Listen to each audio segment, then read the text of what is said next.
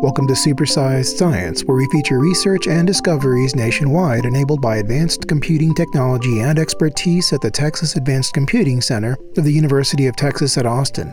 I'm Jorge Salazar, a science writer at TACC.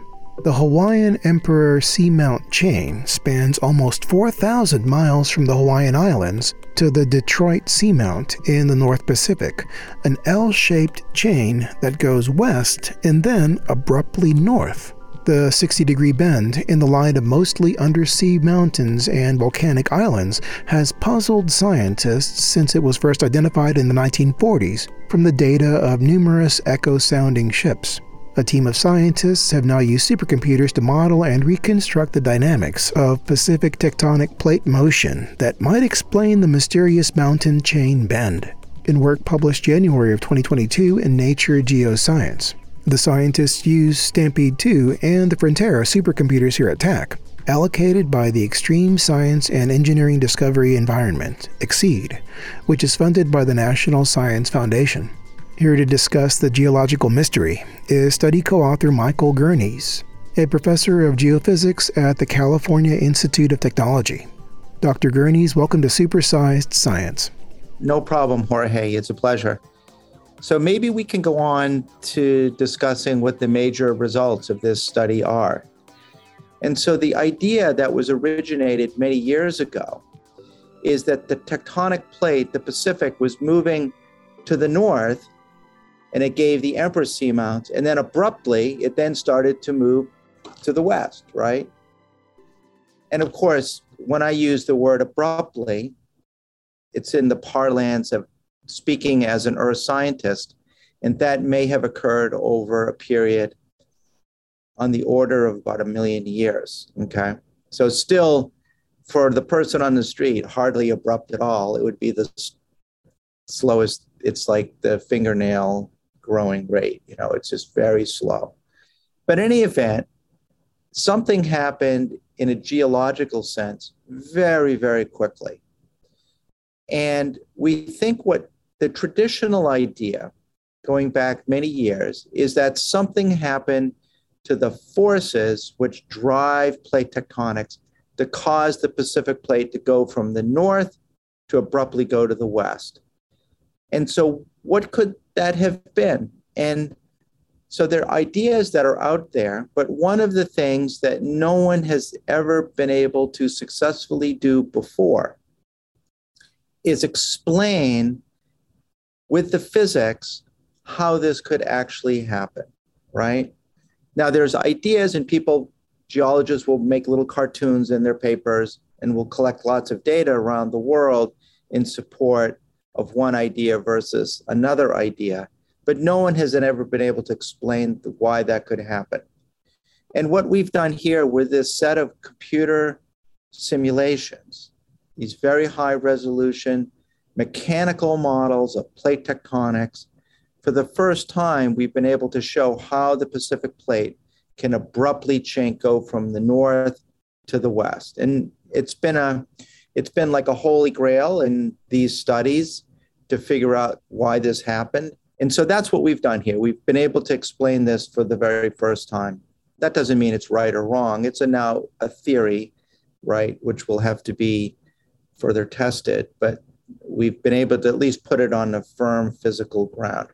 Just looking at it, these are very big objects, right? These um, tectonic plates that are moving into into suddenly, you know, switch directions like that. It, I'm sure it requires some good evidence as, as to what something unusual happening. Absolutely.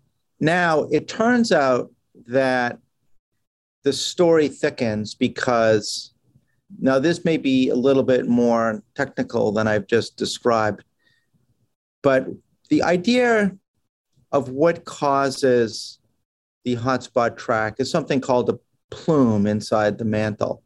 So it's a it's sort of like a pencil inside the mantle.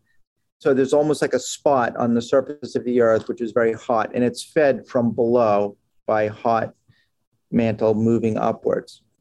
This idea that it's the change in plate motion is predicated on the idea that the hot spots, the plumes are actually fixed in the mantle. They're fixed, but the plates move. Now, what was discovered about a decade and a half ago was that the Empress Seamount chain, that plume source moved very fast from 80 million years ago to about 50 million years ago and then stopped moving. So it moved. Now, it turns out that when you look at it in detail, both of these things apparently happened and both changed abruptly. That is, the plume moved and stopped, and the plate also shifted its direction.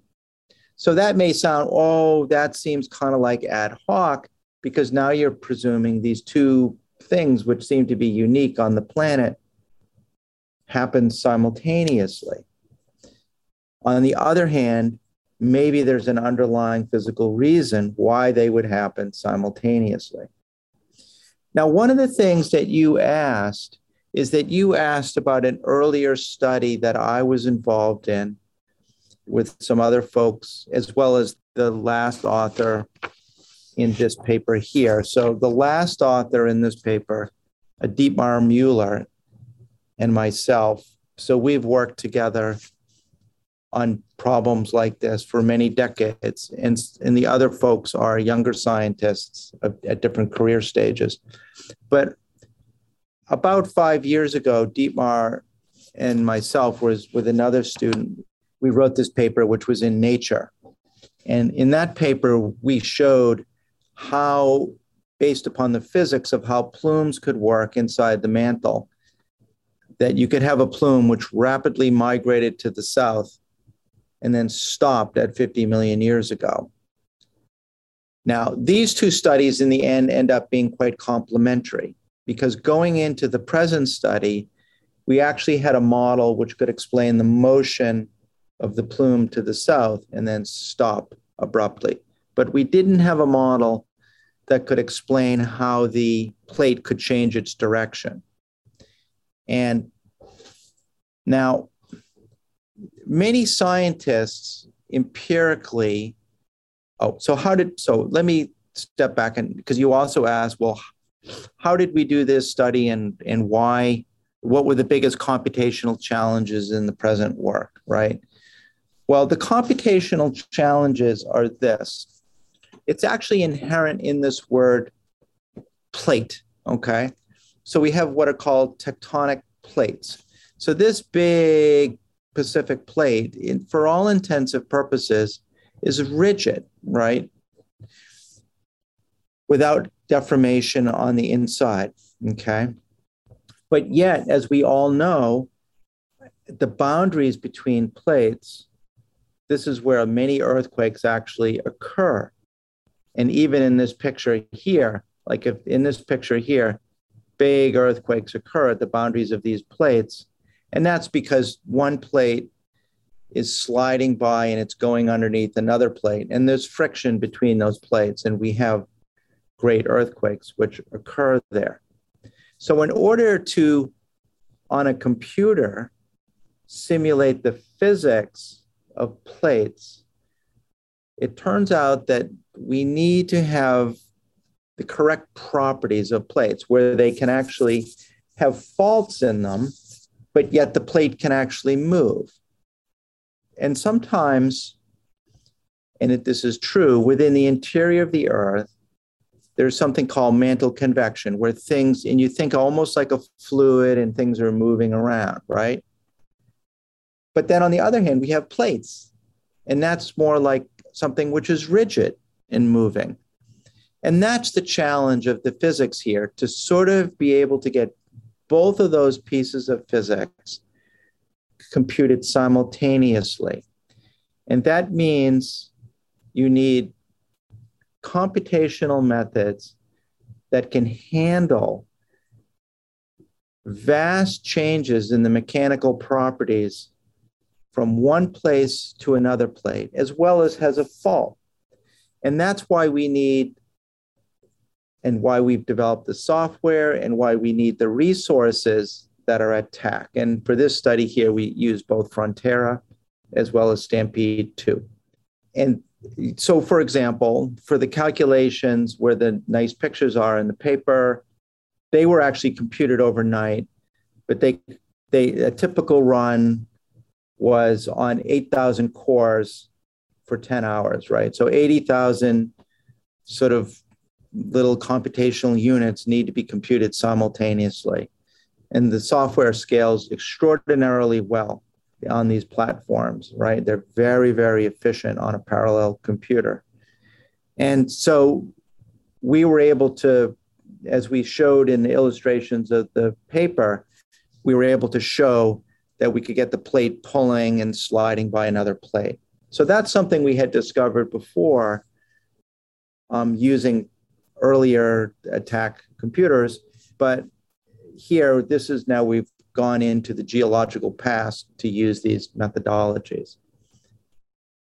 And now, interestingly enough, one of the things we discovered in this study is that the traditional idea of why the Pacific plate went like this and then went like that, went from north and then south, it failed.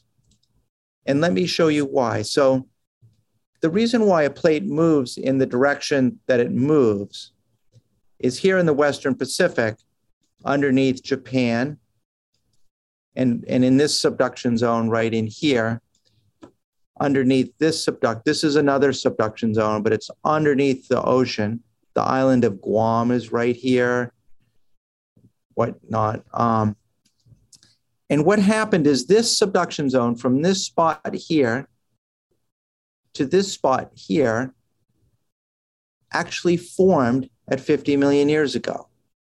And so it would seem that, oh, if the subduction zone was born at that time, that it provided the motive force to allow the plate to move at that point. It turns out that this, there's another one in the south located in exactly in the same orientation. It formed at 50 million years ago, too. So the geologists empirically would have thought that this had been solved but I knew that that really couldn't work. And the reason for that is that in order for the plate to be pulled in this direction by these things called slabs, those are where the forces are. It's cold material and it pulls down. So that cold material may have started pulling at 50 million years ago, but the force wasn't big enough to pull in that direction. So that's why earth scientists have always known at some level that these subduction zones either were a cause or a consequence of this change in plate motion, but they didn't know which one it was. And there's been a lot of work that I, and I've been involved in some of that, going out to these subduction zones with big drill ships to drill into the ocean floor, to collect the rocks, to measure their ages, and to measure other properties to see if this, these ideas were correct or not. Now, what we discovered here is when we put these forces in, it didn't have enough force to pull the Pacific plate there. And what we discovered is that it turns out that there was another idea that had existed in the literature, but folks were not paying any attention to it. And that was that there was another subduction zone in the north, and that's the one which we discuss in the paper. It's called the Kronotsky arc or the Kronotsky subduction zone existed, and it terminated at around 50 million years ago. And so what we did is that we built new plate tectonic reconstructions and we put these subduction zones in that people were not paying attention to. And when we put them in, we first discovered that we could make the Pacific plate go to the north. And then when that subduction terminated, the Pacific plate now started to move to the west. And it slowly built up these other subduction zones. And then over time, it started to provide more force to pull the Pacific plate. So it's a very interesting idea. It's um, I would consider it in the realm of now it's a new hypothesis that's much firmer in terms of the physics upon which it's based upon, and it now allows other scientists to, to use that and to see if it will hold up to further scrutiny, if there can be uh, some other ideas that can be tested on that. What's the most important thing that you'd like the public to know about using supercomputers to help understand what's happening below the surface of the Earth? The use of supercomputers essentially allows us to discover and uncover the basic phenomena which govern the most important processes shaping the Earth. You've been listening to Michael Gurnis of the California Institute of Technology. Supersized Science is part of the Texas Podcast Network, the conversation changing the world, brought to you by the University of Texas at Austin. The opinions expressed in this podcast represent the views of the host, not of the University of Texas at Austin. For the Texas Advanced Computing Center, I'm Jorge Salazar.